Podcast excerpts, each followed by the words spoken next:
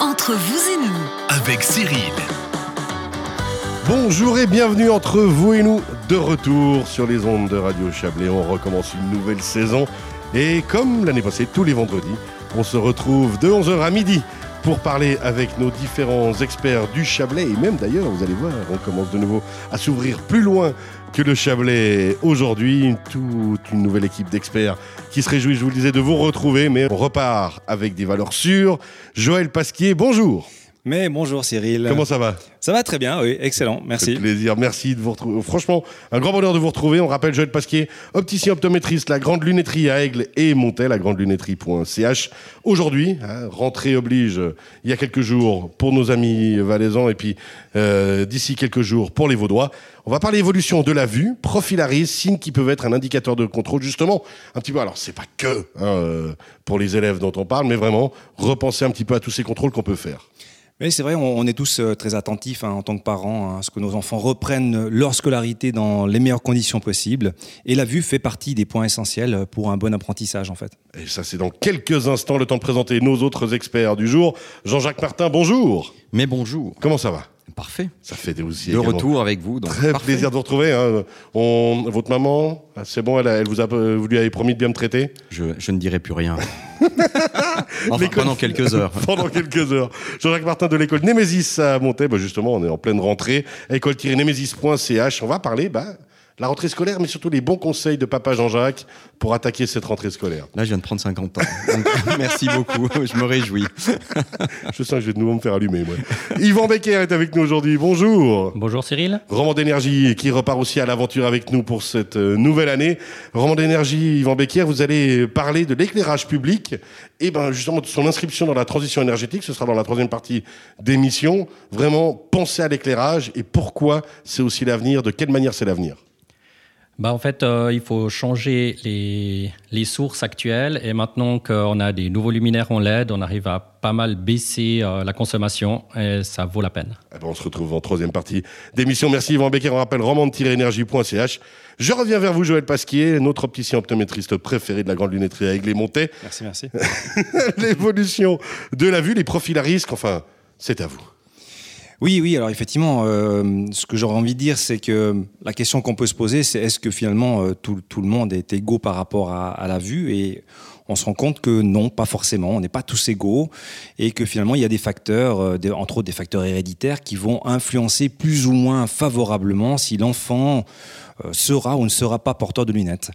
Alors, euh, au-delà de ces facteurs génétiques, il faut savoir aussi, c'est la façon dont on va prendre en charge la vision de l'enfant qui aura une incidence très importante finalement sur sa qualité de vue une fois adulte. Ce qu'il faut comprendre, hein, c'est que la vue, c'est quelque chose de, complexe. Ça, on l'avait, on l'avait compris, hein, parce que finalement, c'est une relation entre notre œil, notre cerveau, et c'est cette capacité de décryptage de notre cerveau en relation avec la qualité optique de notre œil qui va donner au final une bonne ou une mauvaise image. Et quand on imagine finalement tout ce processus hein, d'interaction entre, euh, entre, notre œil, notre cerveau, toutes ces connexions nerveuses qui sont nécessaires à l'aboutissement visuel, je trouve même qu'il est des fois étonnant d'imaginer que l'œil se développe de manière aussi précise dans la majorité des cas. Ah, c'est une machine super bien faite, il hein, faut quand même le dire. Quoi. même s'il y a des, des fois des défauts, mais effectivement. Mais oui, mais et le, corps est bien fait. Mais on estime quand même qu'il y a à peu près un enfant sur cinq qui souffre de problèmes de vue. Ça veut dire quand même 20% des enfants qui doivent être pris en charge. Et c'est la raison pour laquelle il est important de pouvoir euh, le déceler euh, relativement rapidement. Alors justement, hein, pouvoir faire des contrôles. Il y a des contrôles scolaires, mais il ne faut pas hésiter soi-même à se poser les bonnes questions. Oui, c'est vrai que ce qu'il faut bien comprendre là-dedans et pourquoi cette, nécessité de, prise en charge euh, rapide ou en tout cas assez, euh, dans, les premières années, c'est que la vue, elle n'a pas tout à fait abouti à la naissance. Hein. Elle va s'affiner, elle va évoluer au cours des années, mais elle va terminer, on va dire, son évolution vers l'âge de 8-10 ans. Et c'est durant cette période que la stimulation de l'œil par les images euh, qu'il va percevoir vont permettre d'affiner la capacité de sa rétine.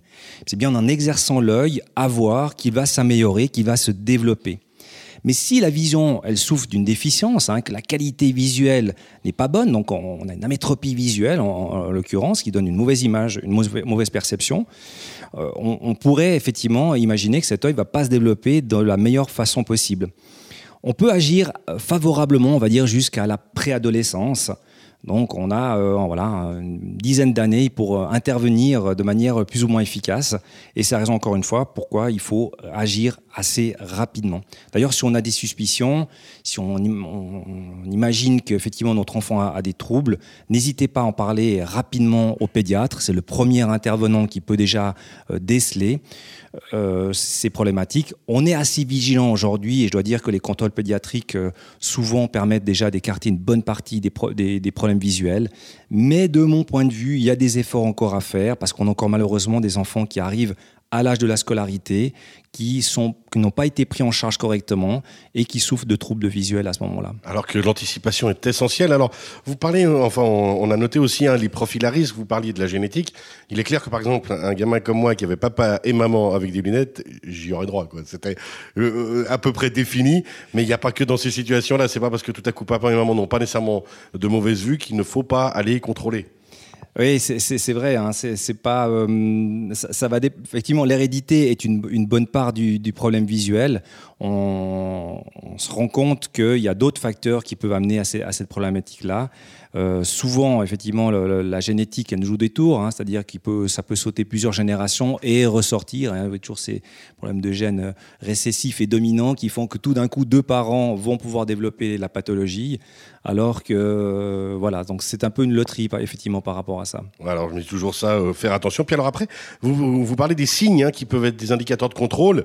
Ça veut dire vraiment essayer de reconnaître certaines choses, de juste suivre, et puis de se dire, ah, il y a peut-être un truc, il faut, faut pas s'en inquiéter. C'est normal, on vit très bien avec des lunettes, hein, Jean-Jacques Martin, Joël, franchement. On est beau avec nos lunettes. On, va mentir, bien sûr, pas de problème. Surtout quand on fait du sport. Hein, c'est pratique. Oh, mais il y a plein de moyens, vous le savez. Hein. Je viendrai vous voir. Non, mais effectivement, vous avez raison. On, peut être, disons, très attentif. Et je pense qu'en tant que parent, encore une fois, on a, une, responsabilité par rapport à ça. Et je dirais déjà, même chez le tout petit, chez le, nouveau-né, ce qui doit nous inquiéter, ce serait tout ce qui serait euh, des asymétries. Euh, donc j'imagine par exemple un œil plus petit que l'autre, euh, une paupière plus basse. on va se rendre compte qu'effectivement la, position de regard n'est pas droite, c'est-à-dire que les deux yeux ne regardent pas le même objet. Les fameux enfants qui louchent. Hein on, en connaît effectivement. Donc euh, après, il va y avoir des phénomènes aussi de rougeur euh, récurrents, des larmoiements, un enfant qui, se frotte les yeux, qui, plisse les yeux, qui est ébloui également euh, facilement par la luminosité. Ça sont des premiers signes de vigilance. Alors bien sûr, la liste n'est pas exhaustive, mais ce sont des premiers signes de vigilance sur lesquels on peut déjà être attentif pour les tout petits.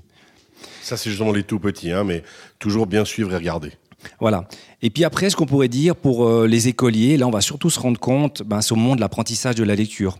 Euh, c'est souvent des enfants qui ont tendance à perdre le, fil, c'est-à-dire euh, ils sautent une ligne. Quand ils écrivent, ils écrivent en dessous de la ligne. Ils ont, ils ont un petit peu de peine à se concentrer. Ils sont plus lents de manière générale. En, lisant, effectivement, ils, ont tendance à un petit peu à, accrocher. Donc, un enfant qui plisse les yeux de nouveau, qui se tient très proche par rapport à son texte. C'est souvent d'ailleurs le seul enfant de la famille veut être tout proche de la télévision. Il s'assied pas sur le canapé avec les autres. Donc, ça, c'est également des, indicateurs sur lesquels on doit être, euh, on doit être vigilant. Et il y a un élément également qui, qui peut être euh, aussi à mettre dans la, dans la, balance et sur lequel on doit être attentif. On se rend compte qu'une partie des enfants agités, qu'on aurait tendance à dire un petit peu hyperactifs, donc euh, attention de peut-être pas forcément les cataloguer dans cette, dans, dans, cette catégorie justement, puisqu'effectivement ça peut être des enfants qui qui souffrent d'un problème visuel. Euh, je pense à des hypermétropies qui sont des, faiblesses musculaires de l'œil euh, qui vont impliquer ou qui vont en tout cas obliger l'enfant à fournir un, effort très intensif en vision de près, un effort musculaire. Et il est clair que pour cet enfant, pour lui, c'est bien plus agréable de regarder par la fenêtre, de regarder dehors ou d'aller jouer dehors, parce que l'effort fourni est trop important. Donc, soyez attentifs par rapport à ce phénomène-là. Je pense que là, une nouvelle fois, faire des bilans, des contrôles préventifs peuvent être intéressants, d'autant plus qu'une partie des problèmes visuels passe souvent inaperçus, c'est-à-dire qu'un enfant peut se comporter tout à fait normalement dans son évolution, et euh, on a l'impression qu'il voit très bien, mais c'est pas forcément le cas. Alors qu'il y a justement des petites choses, un puis de nouveau, plus c'est pris vite et mieux c'est suivi. Alors ça, c'est une évidence. On l'a bien compris aujourd'hui, c'est que euh, je pense typiquement à ces enfants qui ont, euh, euh, nous, ce qu'on appelle des amblyopies, c'est-à-dire un œil qui, qui domine sur l'autre œil. typiquement des enfants qui ont des effets. Alors quand, quand un enfant louche, on s'en rend compte assez vite, mais c'est pas toujours le cas. C'est-à-dire que les deux yeux peuvent paraître normaux. L'enfant a un comportement tout à fait classique dans son comportement, mais qu'est-ce qui se passe? Un œil étant très faible, l'autre prend la dominance. Le cerveau sait très bien gérer cette, cette situation. Il va donner la dominance au bon œil, mais en attendant, l'autre œil s'affaiblit. Il ne se développe pas de la même manière. Et justement, passer ces 10 ans, c'est beaucoup plus compliqué d'aller chercher la, sensibilité, la capacité de cet œil. D'autant plus que c'est déterminant de pouvoir obtenir une bonne capacité des deux yeux. On sait que ça nous aide dans la vie de tous les jours. Là, on parle de la vision binoculaire. Elle est essentielle dans tout ce qui est euh, perspective, appréciation des distances. Euh, d'ailleurs, euh, souvent un enfant, par exemple, qui a, des, qui a des, la difficulté à, à tirer au panier, par exemple au basket, ou à viser, ça peut être un enfant qui a aussi un trouble de vue, de vue parce qu'effectivement, il n'a pas cette vision, cette fameuse vision stéréoscopique qui donne l'appréciation des distances. Donc soyons vigilants par rapport à ça, parce que dans ces cas justement de faiblesse oculaire, on va s'arranger déjà d'amener une correction sur l'œil faible, et souvent, c'est là qu'on utilise, on l'a déjà vu, hein, on met des caches sur un œil pour essayer de stimuler, on cache le bon œil pour stimuler l'œil le plus faible. Et puis pour voir justement comment ça réagit. Merci beaucoup. On a fait le tour, Joël Pasquier. Alors, on a fait le tour. Ça euh, pourrait être encore développé, mais vraiment le mot d'ordre suivre et être attentif. C'est ça. Après, effectivement, on, aurait pu parler effectivement des, étudiants et de l'évolution de la vue également chez les étudiants. On sait aujourd'hui qu'il y a d'autres facteurs qui vont amener ces, jeunes à développer ou à, avoir une évolution de leur vue euh, de par l'intensité du travail de près. Et on sait qu'aujourd'hui, on a des myopies qui apparaissent relativement tardivement de par l'excès de travail en stimulation de près. Il y a pas mal de facteurs aujourd'hui qui, amèneraient à des, jeunes à être myopes suite à, des études poussées. Euh, mais c'est un sujet sur lequel j'aimerais bien revenir et je vous en parlerai dans, un deuxième, euh, dans une deuxième euh, deuxième émission. Prochaine émission. Alors justement, hein, parce que c'est vraiment important de suivre. Juste un tout petit mot, Jean-Jacques Martin, vous qui justement êtes directeur d'école à Némésis à Montaix, on imagine que c'est aussi des choses auxquelles vous êtes attentif.